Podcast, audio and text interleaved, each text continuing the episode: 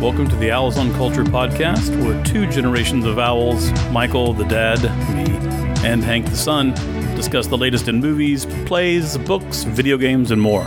Ladies and gentlemen, welcome to the Owls on Culture podcast. I'm your co-host Michael Owl, and I'm here with Hank Owl. Happy New Year, buddy. Happy New Year. It's uh, the year 2022. It is indeed. That's crazy. It is crazy, a What it- little bit crazy. What are you going to do with this year that you got right in front of you? Man, I'm gonna gonna gonna make it through it. That's hopeful. That's my That- goal. My New Year's resolution is to make it all 365 days. There we go. I like that goal. I will be very pleased if you make that goal and destroy it if you don't. yeah, Be pretty, pretty. Let's, let's get off that topic. Yeah, frankly, I'm. I, yeah, I, I'll be pretty devastated if I don't. I bet I you don't will. make it all 365. Uh, how has your first two days of the new year been?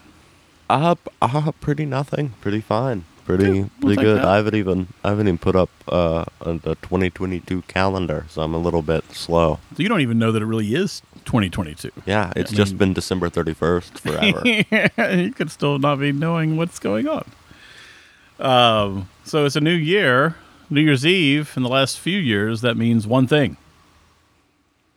I- I don't know, cornbread and I don't know- I don't know what that means. And, I- and ham. I think that means that. oh, Uh, that's not really related to what we're. I thought you were going to segue into what we're talking about. I was, I was, but I was skipping what we're talking about first, so I apologize for that. oh, I tried to backtrack on that. Oh, okay. So, but uh, We're really good at this. we are. So, it, it's. Uh, I feel anticipation. You do what specifically? What what for? Well, I'm curious. It's a new year. There's going to be all new movies. Yeah, lots of lots of movies to be releasing, and we uh, and we last year, like so, I guess uh, a little over a year ago, since we're doing this January second as opposed to January first. We uh, started a podcast about the New Year's Day special of Doctor Who by doing our three, or each of our three most anticipated movies for the year that it uh, currently is in. It was 2021 last year. Uh, I believe a number one was Dune, and now we're doing 2022. If you're wondering, like where certain things are on our lists, uh, we were using uh, firstshowing.net to as our kind of reference for what's coming out in 2022, and we're only doing stuff that has like release dates in 2022. Like um, I know we're both pretty excited for Martin Scorsese's upcoming film Killers of the Flower Moon, but since that is just in the vague ether and will probably come out in 2022, but we can't really know that. Like stuff like that doesn't count for our list. Alex Garland's new film does not count for our list, even though that's stuff we would normally be pretty excited about. Yeah, that's very true. So if it doesn't have a release date uh, named at this point, we are not covering it. Just as we are not including movies that had release dates in 2021, but that we have not seen. Uh, for either we missed them or they just have not been released in our market. Yeah, like streaming just yet. like the wor- the the worst woman in the world. No, the Worst wor- person wor- in the- person in the world. Though I wrote down worst woman in the world too, so maybe maybe it is was one of those two. It's the worst person in the world. Okay, well, I would like to see that. Like that's that's a movie that is a 2021 movie. It was on people's best of the year lists for 2021, but is not available for the average consumer to see until 2022. Stuff like that, though we may be excited for it, does not count since it's technically a 2021 movie, even though you know no one was really able to see it then. Exactly. All right, so that's our criteria.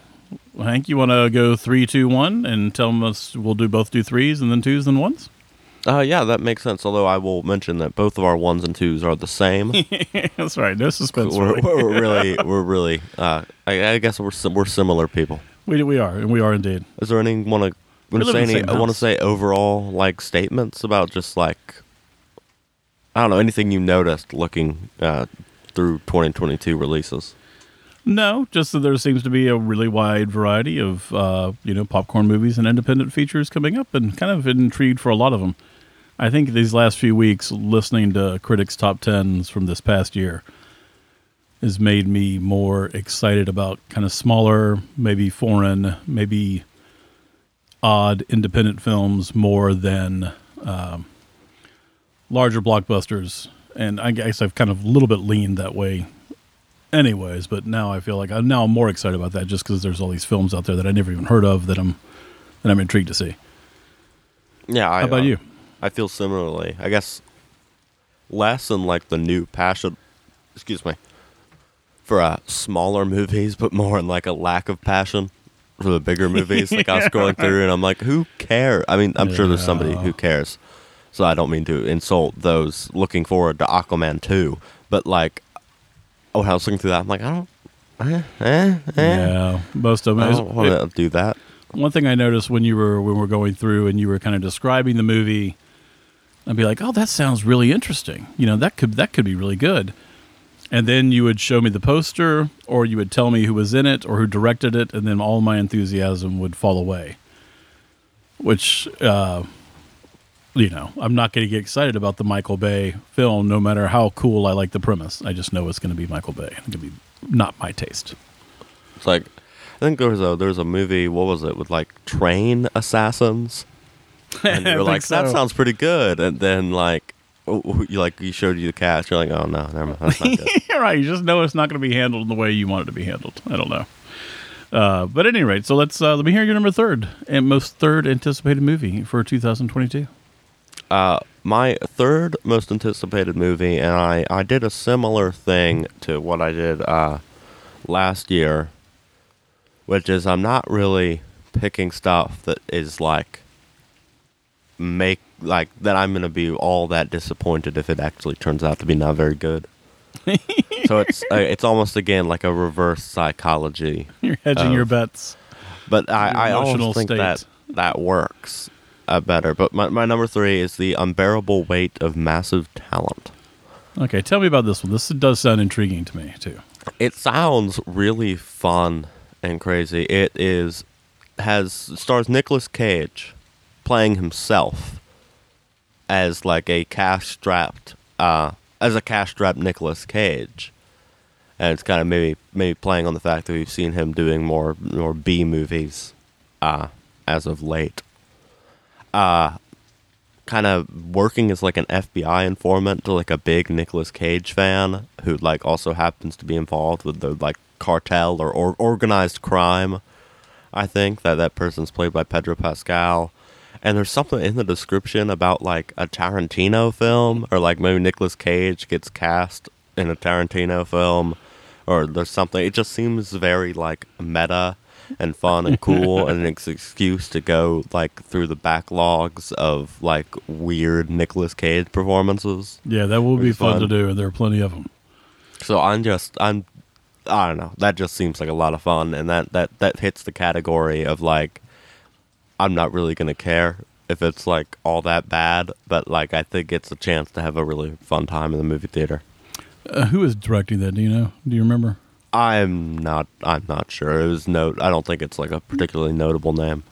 For, for us, at least For- for- commercially. for us, yeah, commercial- clearly commercially. notable for somebody. Yes. And lots of people. Not not like yeah. It's not like James Cameron. gotcha. Yeah, gotcha, gotcha, gotcha. Uh, yeah, that seems really intriguing to me, especially the whole Tarantino movie part of it. I hope they kind of play up on some of the tropes on that, and maybe his audition, like he has to go barefoot during his audition. Uh, but probably not. Probably be smarter than to go with that the the e- the easiest Tarantino joke. Wow, ouch! That hurt, Hank. Ouch, hurt. That was one of that's a joke you say often. And I know. and then you just brutalize me on The, that. the movie should be better than me. Uh, my third is I know zero about it except for the director and writer, and that's uh, Jordan Peele and his third movie, Nope. And a little bit, uh, I'm just intrigued because even if I don't like it, I know the premise will be interesting and I know it'll be well executed. Uh, I loved Get Out. I did not like Up. Us. I actually did like Up. I did not like Us. Um, so I'm just, but it'll be fun. I enjoyed uh, watching Us, and I'll be curious to see what this is. Did, do nope. You, do you know the do you know the cast? No, I thought I thought it was I thought nothing was known about this. I thought. Oh, it's Daniel Kaluuya again. It's Steven Yeun.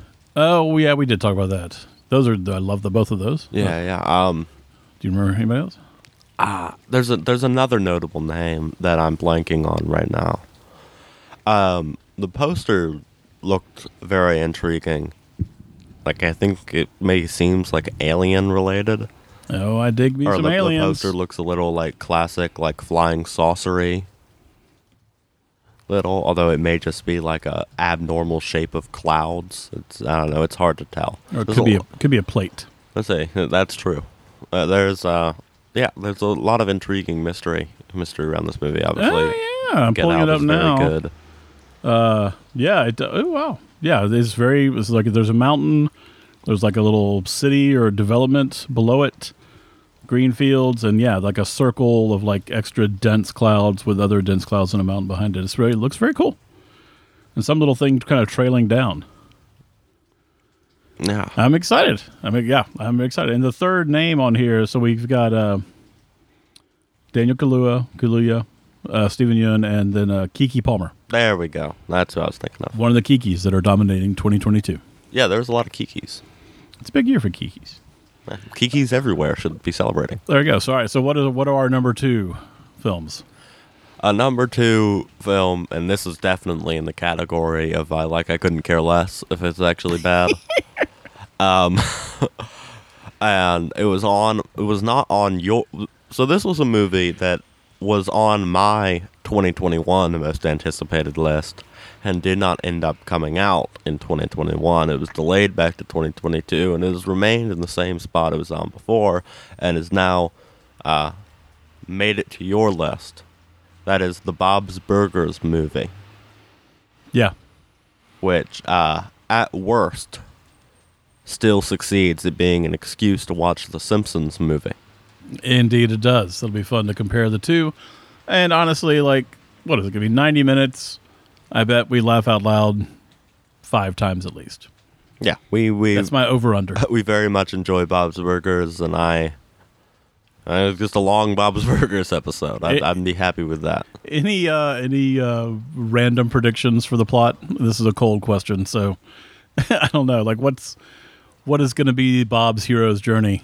Or or will Bob be the protagonist or the family ensemble piece? It'll probably be like more kid related. You would think. What do you mean? No, because that's I feel like One of the kids will be the protagonist? yeah, like well, Jesus, I'm I'm trying to I, I can't even remember anybody's name. I, I can't remember anybody's There's name. Louise. Louise, there's- that's what I'm thinking of. Isn't like Louise like the kind of the mainstay character? Like don't know. that's I like I mean, obviously pretty, uh, Gene is is our favorite. Yeah, Gene- Gene's and- amazing. and is the best. But uh, Will this be a restaurant war? Will this be? I don't know. I'm fascinated. A I can imagine like movie? like the fish odors being involved in this. Oh yes, uh, I, I'm excited. It could be. They could go so many ways with it. I hope it doesn't try to. I don't know really what I mean by this. I hope it doesn't try to like go too big. Like I feel like the ideal form in my mind of like a TV movie, or not a TV movie, but a movie spawning from a TV show, is just a longer episode of that TV show. Like I like, I feel like don't try to do anything like huge Hmm. just like extend a, a kind of plot that might belong in a in a normal episode. Yeah, I don't know how that's. I don't know if that's. I don't know enough about the craft of writing for like a five act television structure for a sitcom or a three act or whatever it is these days, versus like a movie. You know, crafting a movie. I'm not sure it's that. That's. I don't. I'm sure that works, but it might. Yeah, I've uh, I have faith in them, though. I have faith in them too. I bet it'll be funny. Uh, and what's our number one? Our number one, it's worth mentioning as when we say this number one that like our most anticipated movies, like they're not really in the latter later part of the year. You're right. They're not. Sorry, I was just. I feel like usually like there's like like a big end of the year list, uh, end of the year movie, or set of movies that we're looking forward to. Everything's such in flux still, right? That's true. You know, it's hard to it's hard to get excited about something in the fall, and it's hard for them to plan something for the fall. Yeah, and not, like none of us have Babylon, the the Damien Chazelle film, on our list. Does that have a? Uh, That Release has, date? That has a that. Yeah. what's the premise of that At least one? according to firstshowing.net, it seems to be that like Christmas weekend. Okay, that's a long time away. What's the uh, what's the premise of that one? Uh, it's like an old Hollywood like uh, period piece with uh, a lot of notable actors, All right. Okay. like Yeah. every notable actor. Well, it's hard to get excited about that in general. Then need some more specifics. At least I do. What I'm leading to is, and this is another movie that a long while ago we believed was going to come out in 2021, but we're finally getting in 2022 in March of 2022, and that is The Batman. The Batman. Yes, it's very exciting. We've had three trailers now, each one of them br- bringing something new to look forward to. I, I'd say we both, and me especially, are big fans of the whole the whole world of, of Gotham City and the whole the whole Batman mythos. Yeah, and every trailer I've seen has gotten me excited about it. Nothing's been like, ugh, you know, yet. So cautiously optimistic, right? Yeah, and this is this is this is one similar to Dune, in that like I, I will be kind of heartbroken if this is bad. Yeah, I will be a little bit. But I saw this. You know, speaking of Dune, I think I saw this this pretty good like Dune meme that kind of encapsulates my feeling about uh, the Batman. It was like uh, the Oscar Isaac like, like Paul is like, like what if I don't you know step up to be chosen one character. And he's like, "Well, you'll still be like all you ever needed to be, my son." It's like that, where it's like you'll still be a Batman movie, and I'll still be pretty happy with that. That's awesome. You know, words of uh, words of the father to uh, comfort the son, to can comfort the Batman movie. You're still a Batman movie, Yes. even if you weren't our favorite. Yeah. But maybe it'll be our favorite. We don't know. Maybe, maybe it looks. I'm really getting excited. I would from the trailers. I I, I don't want to get too hyped, but I would not be shocked if this becomes our favorite Batman movie. So I know this is not an origin story. This is his second year as Batman. But do we still see the pearls fall onto the concrete or no? I hope not. I don't think they're gonna do I, that. I hope not. It'll take such restraint for them to do it, but I bet they can. Oh, yeah, I, I think so. I, it, I'm really interested in how, how this is gonna go. How like how all the, the Catwoman and Penguin stuff ties into the to the like Riddler stuff because that seems to be the general story. Is like him like trying to like world's greatest detective, uh, the Riddler, and try to find that out. Detective Comics, comics. Detective Comics comics. um, Well, that's but, good. But Colin thi- Farrell as the Penguin looks so fun and just so so nice. Yeah, that'll be a good, fun, and interesting stretch stretch for him. Do you think we'll see all of these movies versus our uh, 220 2021 uh, output of most anticipated movies? I think so. If they if they come out, We'll do our part. yeah. I I, I feel like what's good with these because the one we didn't see was uh, the Many Saints of Newark from from last We didn't see the. I didn't see James Bond either, didn't last year. That wasn't on your list though. Your official list. You were excited for that, but I and maybe maybe it was. I? Maybe I had two other lists. That's true. What you know would be funny if like you keep bringing uh, No Time to Die up, and I'm like, no, that wasn't on your list. It was in the Heights. But what if I'm wrong? I haven't really gone back to look at it. it clearly should have been on my list, whether it was or not, because I can't seem to get it out of my head. I always bring it up uh, in it at random times. But what's good about this is there's not a lot of like back watching that needs to be done. I guess you know Bob's Burgers. It's a similar thing. It's a it's a movie that spawns from a from a television show. But and an animated one at that because we could also we could do X Files. You know, X Files had a couple of movies, I think. That's true, but I feel like it's like no one, no one. I I can't imagine people like starting like season one, episode one of Bob's Burgers. Like it's not like there's like a continuity. Oh, really? I mean, there is. There's stuff that comes back, but like it's not. It's not The Sopranos. Right, it's not a it's not a, that kind of narrative storytelling over seasons. Uh, cool. You know, we're getting a movie length episode of Doctor Who this year. I think. Are we? Yeah, All right. the centennial special. I think it's uh 13's last episode and Chibnall's last episode as showrunner. Okay.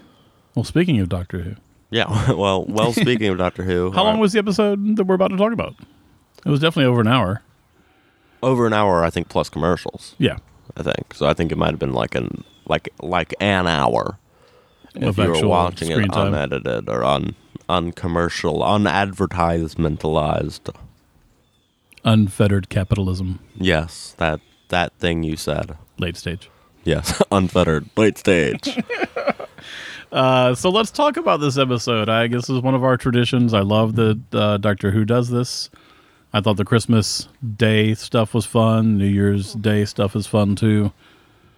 Um, this was an interesting episode to me. I were you what were you feeling going into it? well, let's let's do the traditional let's spoiler warning and cruise segue. introduce us, Hank. Uh, well, yes, this we'll be talking about the New Year's Day special of Doctor Who. We will be not, we will be spoiling things. The episode was called Eve of the Daleks. Sarah owns and runs Elf Storage, and Nick is a customer who visits his unit every year on New Year's Eve. This year, however, their night turns out to be a little different than planned. This is directed by Annetta Laufer. I, I, I think that, that that's correct, and written by Chris Chibnall, with the Daleks being created by Terry Nation. It's got uh, our guys, John Bishop as Dan Lewis, and Mandip Gill as Yasmin Khan, and Jodie Whittaker as the Doctor. All right, now you can now you can say your thing you were gonna you were gonna say. I don't remember what I was to say. But anyway, this has been a nice tradition. I enjoy watching this always, and I like talking about it with you afterwards. Um, so, what? How do you want to do this? You want to go through it? You want to talk to me? Lead me. I I think we should we should start with just a nice overview of our of our general opinions, and then we can do what we normally do, which is devolve into nitpicks and, and, and little problems. That sounds good. I, I will start by saying I was fond of this episode. I thought it was a pretty good episode. Uh, I was nervous going into it, as I seem to be always with the Chibnall episodes.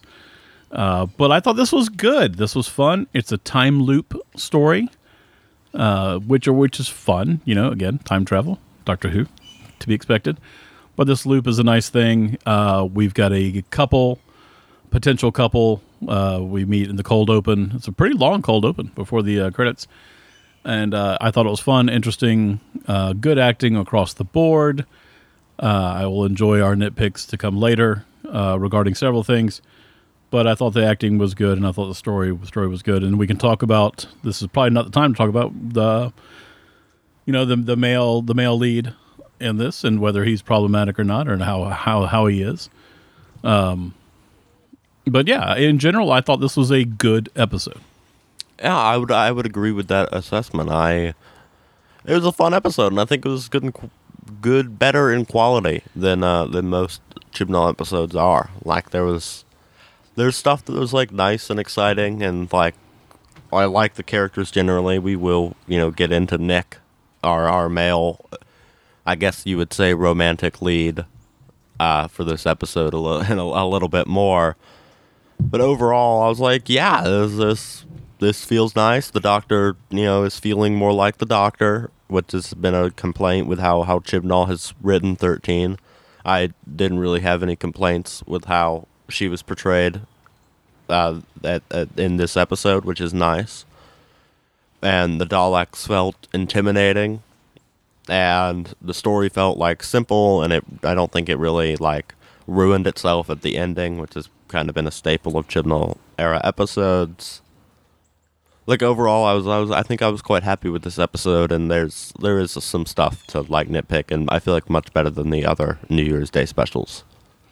I agree. Let's talk about the Daleks for, just a second because they are just a little bit different than what we've seen in the very recent past. Oh yes, they have I thought the the introduction of like they're like a Gatling gun kind of thing. Yeah, like there. lasers were shooting faster and kind of spinning around like a different little stalk coming the out whole, of it. and The whole I guess the, the the kind of theme of like adapting to change is kind of first shown there with the Daleks.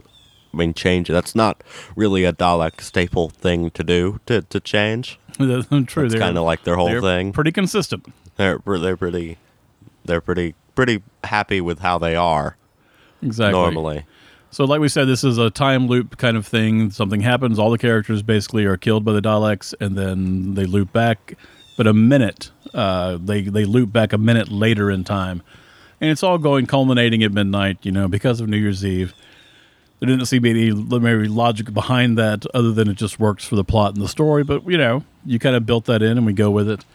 Uh, one of the things I appreciated about it, maybe it's just because of time restraints, but it, I like that it didn't take the characters all that terribly long to figure out what was going on. I thought that was handled perfectly uh, and appropriately. They had that sense of deja vu.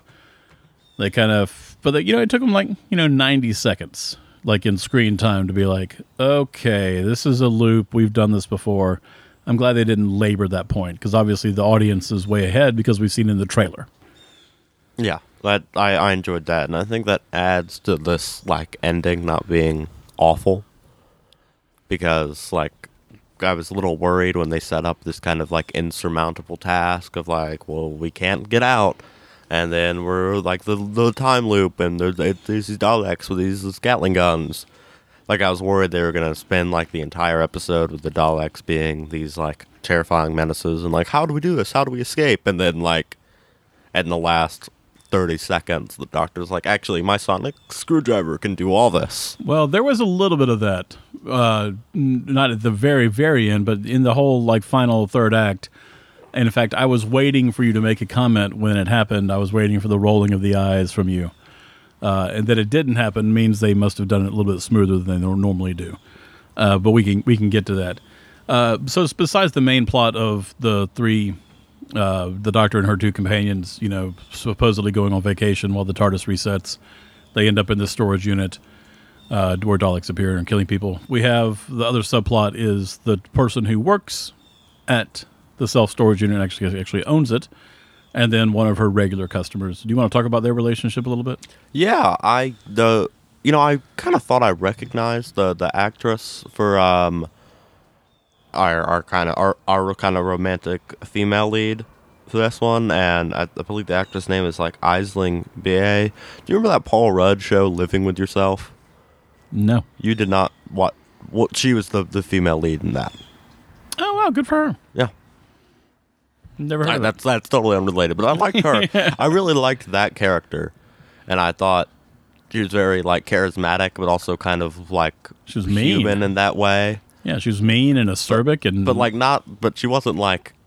I feel like kind of the mean Chibnall era characters, or like, do you remember like the Trump stand-in, where it's just like this guy is like awful through and through, and I mean, I guess you know the real life equivalent is awful through and through, but right. um, like this was a person who is behaving mean at some points and actually sometimes i feel like she acts normal in the show acts thinks she's acting mean but like she seems to have regret for it and i don't know it seems like an, an abnormally real character yeah, very real for the Chibnall era flawed and interesting and, and, and real and funny, even in her meanness. And uh, and she would have moments where she would be mean and then be like, "Oh yeah, that was a little mean."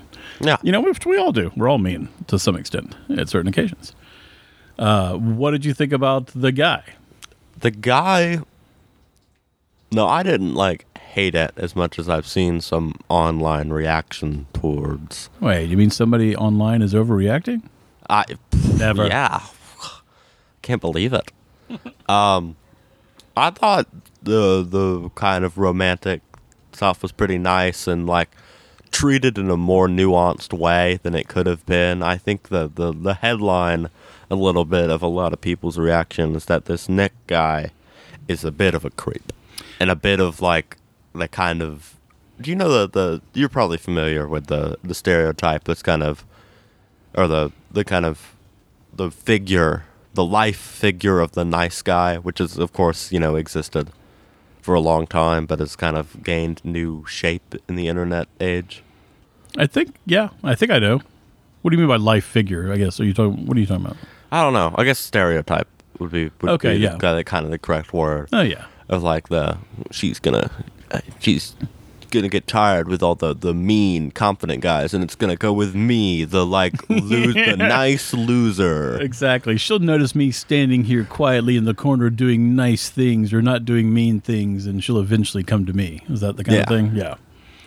Uh, yeah. So he because he does a couple of things that are odd to troubling. One, he always comes in New Year's Eve because he knows she's working there because he knows her boyfriend always ditches her on New Year's Eve. it's, it's an employee Employee? Yeah, it wasn't. I don't think it was a boyfriend. I don't think that was established. Uh, it felt that way to me, though. I think it may have not have been established. I think that's in the subtext, though. Oh, That I got that. oh, I, I, did not. I, don't know if I'm right on that. I feel like there would be more. There's more to that. I mean, isn't it like discovered that he lives in the storage unit? Like, I feel like there'd be more of like a thing going on between them. Like, I feel like I feel like it just is like an annoying employee. I did not. I did not pick up on that. Uh, I may, maybe I was reading into that then. That that's what I, I got. It, I thought it was both, but um, keep going. No, I thought I thought you were talking. I was, but I was. I'm, I've been derailed. what was I saying? Okay, so okay, yeah, okay, there we go. Two things he does. He goes in and, and New Year's Eve, knows she'll be there, and then he takes his ex girlfriend's things that that they may they numerous may have left over, and then he puts them into storage and kind of labels them in case they want their stuff back, and that's really weird. That is that is weird person behavior, and I guess we all do like little weird things. But like, if the end goal of this episode is we want the guy and the girl to like end up like traveling together with some romantic interest, like I feel like no, just like no, this guy, no, this this doesn't. He should she should not end up with this dude, Well, it would take this creep. as it did. Again, creep, really strong word to me. Okay, well- I don't think he's a creep, but what it's going to take is aliens coming down through a time portal and having a reset and being killed five times to end up together. Yeah, I would So not. it's a long, it's a long way to go for a relationship. maybe creep is a strong word, but like you just like well, one the our Red flags everywhere. the established relationship with this guy from her point of view is this dude just like comes in every New Year's Eve and like chit chats a bit. Yeah, she And doesn't then- even notice him, other than the fact that he's there. Like she doesn't read it as creepy. Like she's completely unaware of his affection Yeah, in the beginning. But and then like you discover the same time loop day that uh that like he like just likes bringing in his like I mean like a tons of like his supposed like girlfriend stuff. Yeah. Like, ugh, just just just uncomfortable. But I, I will uh, I appreciate the episode for when they kind of have the moment where like the feelings are revealed. Yeah. Well, he, he and he does literally die for her. Like it takes him dying for her, trying to save her, for her to be like, oh, you know. So like, you know, I, I guess I buy it because of that. Like, you know, there's some extreme stuff going on. That's true. But I, the the sacrifice he makes didn't. I don't know. It didn't feel very like sacrificial to me. It felt like, like I don't know, like this like wounded puppy who's like retreating to the Dalek and is trying to make himself feel better. But maybe I I don't know. I just I didn't like this guy. Yeah, clearly, because I, I would definitely would not describe him as a wounded puppy on that. I thought he. I mean, after after she just like well. scolds him for the the keeping a ton of like the girlfriend stuff, some of which she said were like only for like a couple days. yeah, and there's like shoes there. But whatever. Sorry, sorry, sorry. Jesus, I'm really railing on this guy. uh, anyway, so like it's a long way to go from somebody who has a crush on somebody and is acting obsessively, a little bit weirdly, and then somebody who's not even aware of somebody else's existence. But they do go through that because they are killed five times, six times, whatever it is, and go back. So I, they gradually. I mean, you knew it was going to happen, All right. but I thought they handled, they treated that fairly well. okay, and I was about to congratulate the episode that when the kind of moment when affections are revealed, that she's like, "That's like stalkery, dude." Yes, Like exactly. that. It's kind of treated more normally than I than I think it like could have been. Like uh, there, there's a there's a universe in which this episode like where he's just like, yeah, I should settle for the nice guy, but like no, it, they make it seem more plausible and that this guy is maybe like just unconfident and has like closure issues. So I think I, I do think they make it work in the end. The episode are able to convince us that like this isn't this isn't awful. Right. Yeah, I agree. I thought they did a nice job with that. And you just mentioned something that I think I'd forgotten until right now. You just said uh, letting affections be known, or you said I paraphrased what you said. But I don't know if this is the time to talk about the other affections that were brought to light. And what did I'm curious? We didn't even talk about this of what it did, I don't even know if it was mentioned in the review that I read. Um, but there's a, a, a you know a growing affection from Yaz to the Doctor. Oh, are you are you are you talking about uh, Thasmin, as as people call it? What does Thasmin mean? It's just thirteen and Yasmin put together. oh my gosh! Yeah, I know. Are they shipping them? I yeah, I guess so.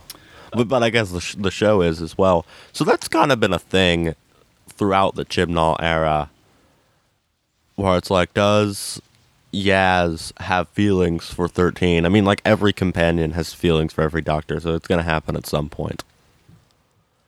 So, uh, Yeah, but, Donna didn't, but well, yeah, but Donna's she Donna's awesome. she's so. the exception that proves the rule. Basically, that was that was one of the reasons she was notable, is that she did not want to date David Tennant and was Doctor. and was frankly probably a little unimpressed in the beginning, yeah, which is completely which I think part of part of uh, the, part the of why, why why people love Donna so much. Yeah, too because we just also been through two companions that you know were head over heels Yeah, in love with them.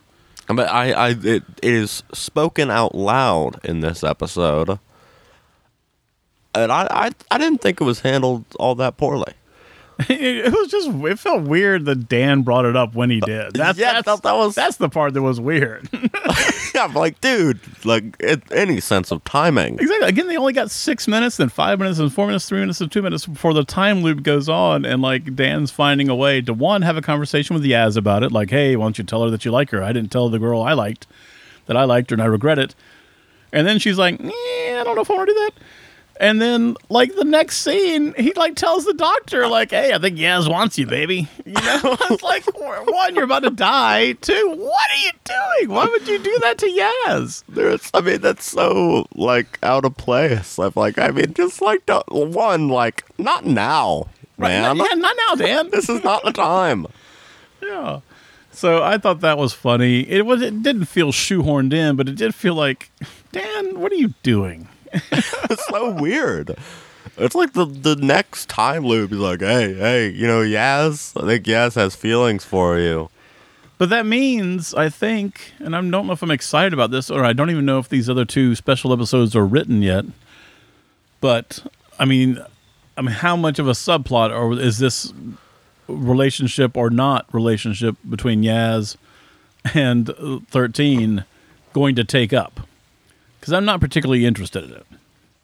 Yeah, I mean, we've seen it like so many times before, And that's why. And also, it's like, I mean, thirteen and like, and I imagine, you know, by extension, Yaz and Dan don't have like that many episodes left.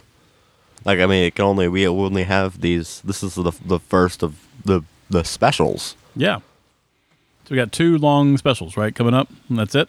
I don't think long. I, it might be like, and I haven't looked this up fully. I guess I'm, I'm a little uninformed. I think we have two more normal episodes and one like movie length episode. Oh, okay. So maybe there is there is time to deal with that more. Yeah. Speaking of uh, uh, time to deal with things, the flux. I saw people were complaining that like not a lot of information has been given to us about how the how the flux affects things. I mean, in the final episode of the flux, and I guess that is kind of why this episode is happening. The Daleks sending this kill squad to get the Doctor hmm. after what we kind of thought was like a full-on genocide while watching the Flux finale, but is now like only. I mean, still like millions of deaths, but only like the the the battle fleet. So there's still, which I guess the show has to continue to have Daleks and Cybermen and Sontarans. Right. So they can't kill the entire species or race, whatever it is. But is ha- is half the universe, or not half the universe, but like a lot of the universe still destroyed? Yeah, I don't know. So this was like a yeah, this is a very small, self-contained story. We didn't get any other than the Daleks coming to try to kill the Doctor, which is nothing new for the Daleks. That's what they dig. Um, we got no big picture stuff really with this. It was just all small picture. But I think that's that was probably smart. You know, Uh, yes, we would like those things answered, but like that would that's a lot to take on. Instead, they gave us kind of a taut, good, short, contained story. No, yeah. But I would I would like to know. I bet we will. I mean, I'm surely have to be some effect going on in the future, right? Yeah. Um. Can I have like a slight nitpick thing here? Well, I think we've talked about this thing without nitpicking for like minutes now. Let's let's. It's time to nitpick. So the Daleks are like, "Hey, Doctor, you killed millions of us. You murderer. We're gonna kill you now." She's like, "No, no, I didn't. I was just, I, I, I was just like messing with the Sontaran plan." But like, no, no, you like killed like millions of Daleks and Cybermen and Sontarans. Yeah, Uh, yeah, yeah, yeah, yeah. And I guess, and I'm like, not sure she cares about killing Daleks, you know, or should like, um, do we care when Nazis are killed? No. the Daleks are you know worse than Nazis, as bad as Nazis. they're they're they are were written as, As and the continue Nazi to equivalent. be space Nazis. Right, exactly. Um, so, yeah, but she's like, yeah, what are you talking about? But I mean, like, and I guess, I guess it's not really the Daleks. So the Doctor has never really had a problem with the death of Daleks. Um, but like, the Cybermen, I guess, it's something new.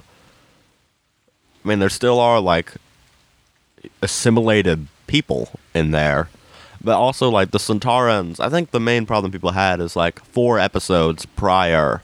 She was scolding the British general for killing retreating Sontarans. Then she kills millions of retreating Dalek Cybermen and Sontarans.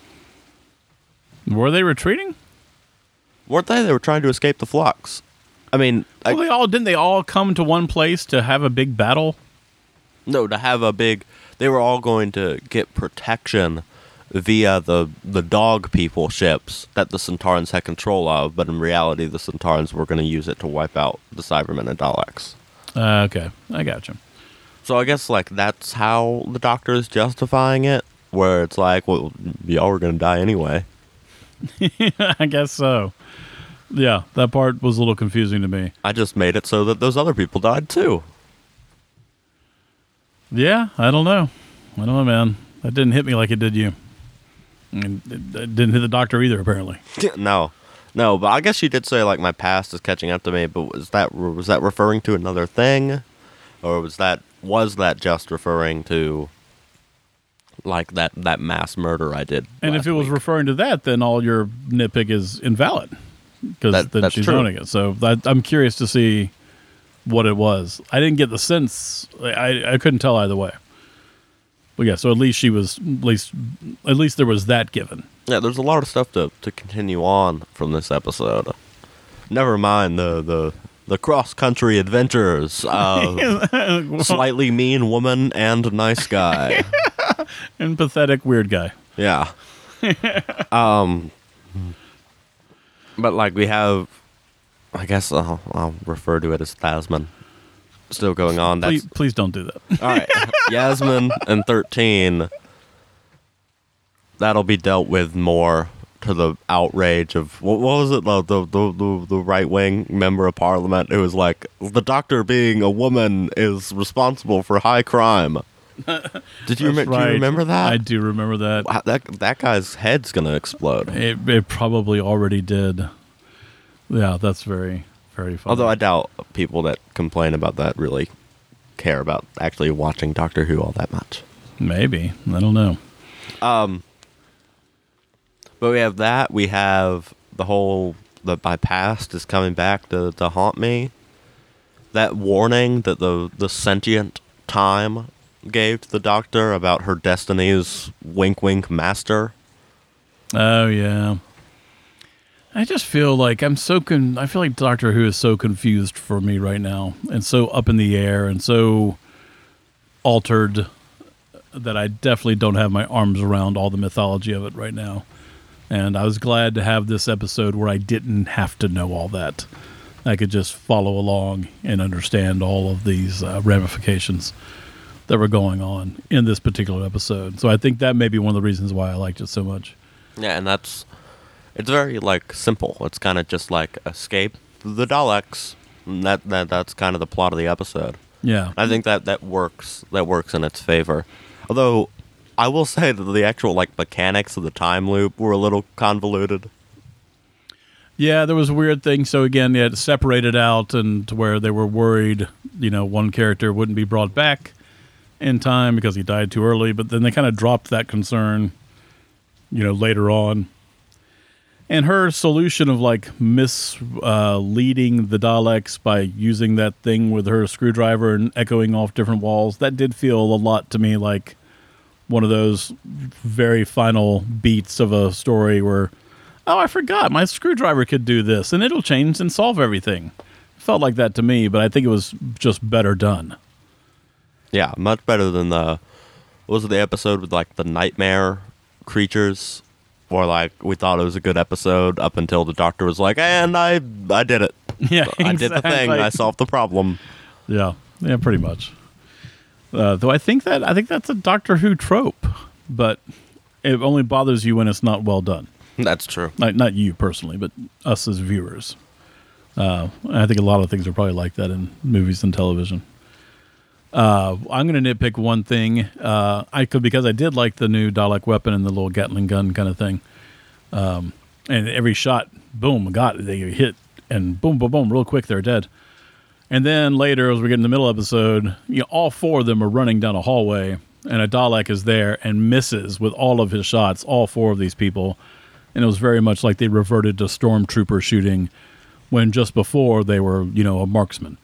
And, and I find that just, it just makes me roll my eyes. It makes me sigh. It makes me like, all right, you're not playing by the rules of your own world. And that annoys me tremendously.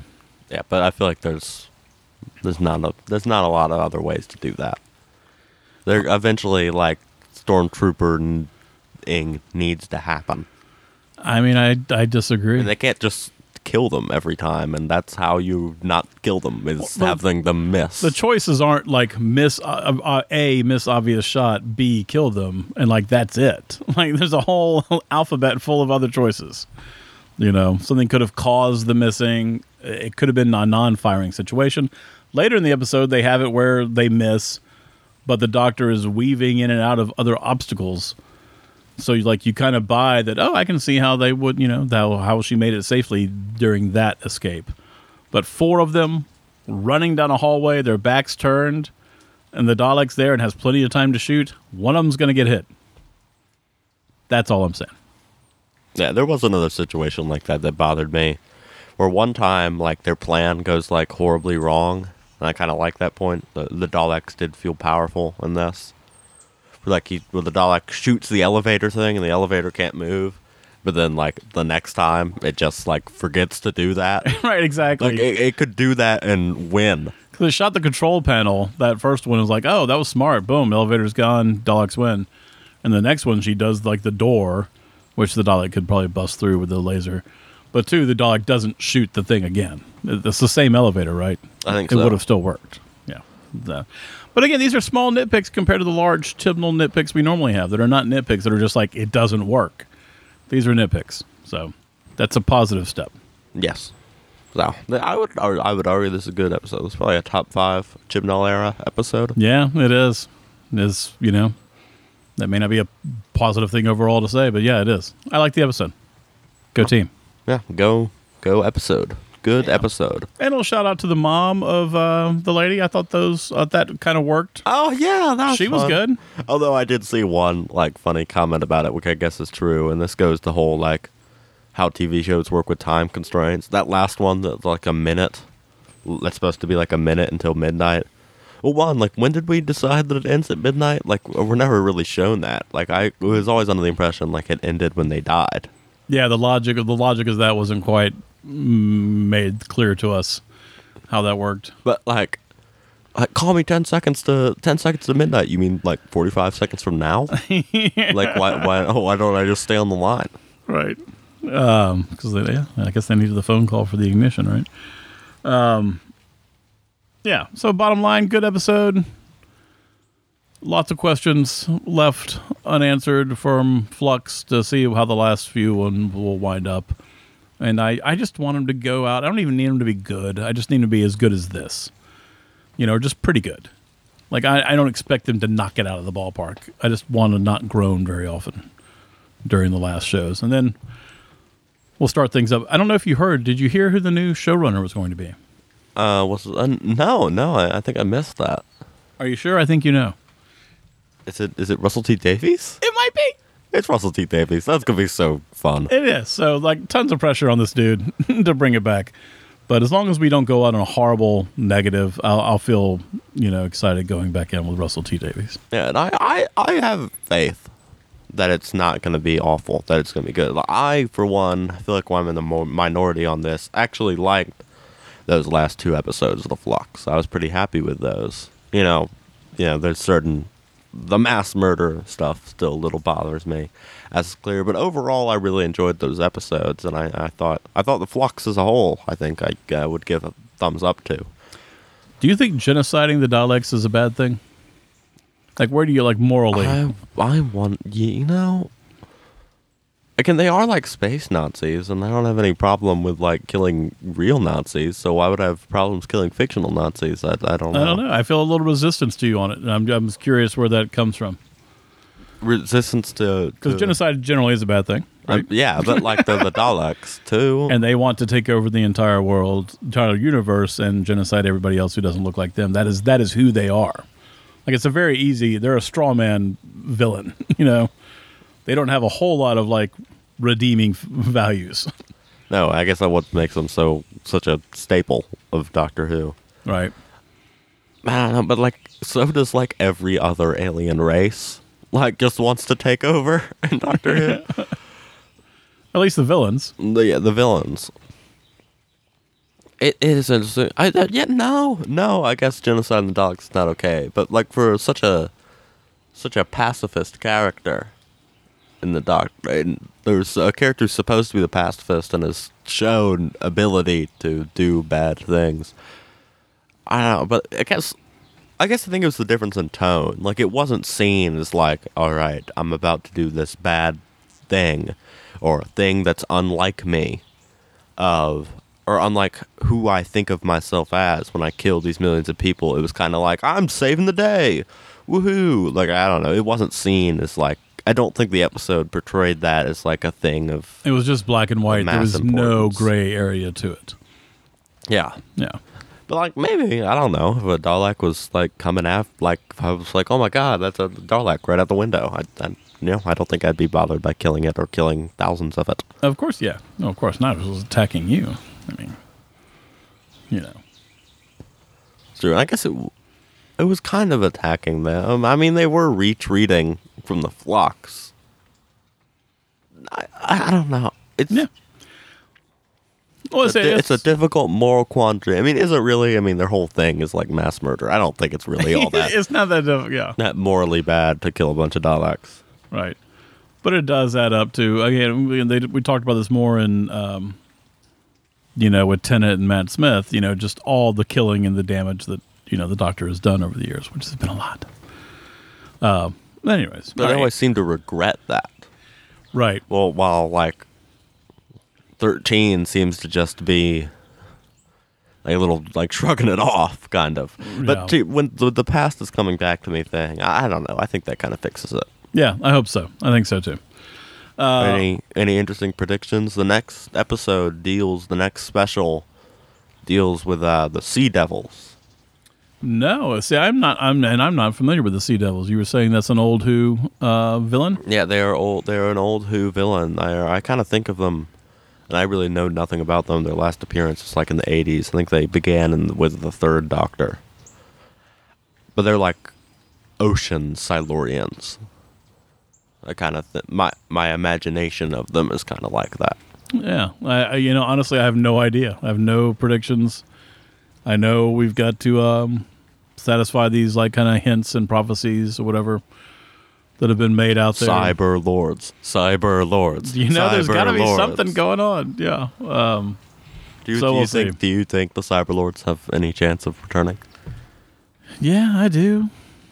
Be kind of fun. What if like the master is like, I mean, something. Man, he's clearly escaped, like the destruction of all life on Gallifrey. So maybe like he's got like one cyber lord with him that he's using to like defend because they are supposed to be like the ultimate killing machine, like every other thing, and every other killing machine is the ultimate killing machine. Yeah, you got to kind of bring you got to bring them back up, right? I would think so. I mean, if people had such like a vitriolic reaction to them. Yeah. Yeah. We'll see. We'll see. I don't know. I don't know. But I'll be along for the ride and we will talk about it. Yes. Uh, anything else we want to say about this episode? Do you have any predictions? I don't know, but it's interesting that with it being the Sea Devils, and I think it takes place. Uh, it's another like period piece back in time episode. That it that feels like another one that won't really be dealing with the ramifications of the flux if it's like we're on Earth still. Oh yeah, so another smaller smaller episode than the larger. No, which hopefully means the episode will be better, or or, or better than you know a Chibnall average. Right. But I don't know. I am. We do have a limited amount of time to see what's going. Like, we'll we'll will the second Davies era be dealing with the ramifications of the flux as well? Like, are we gonna? Is it all over? Are we done with that? Yeah, I don't know. I don't know. There's a lot. There's a lot. There's a lot to see. We'll just have to wait and see. Um, thanks for watching this uh, episode. Yeah. I'm watching it. I Thanks assume. You, oh, you you were talking about the episode. Well, I thought I you were talking to you. I was talking to the audience. Like, where are they? yeah. Thank you for listening. Uh, we will keep you up on dated on our when's the next Doctor Who's spring. You said. Uh, yeah, spring. All right, it's not too long.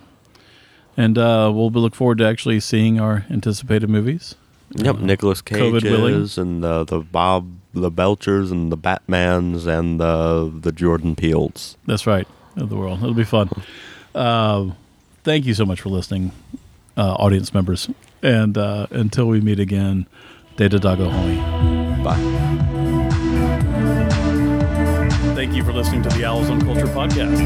Our theme music was recorded and assembled by Marine Serzier and Antoine Gillette. The show is produced by Pinecone Turkey. To learn more about Pinecone Turkey, visit pineconeturkey.com, latest blog posts from the Owls on Culture hosts and sign up for the Flock email, a twice a month newsletter that delivers a short film, poetry, short story, and visual art right to your inbox. It's your monthly dose of art curated by Pinecone Turkey.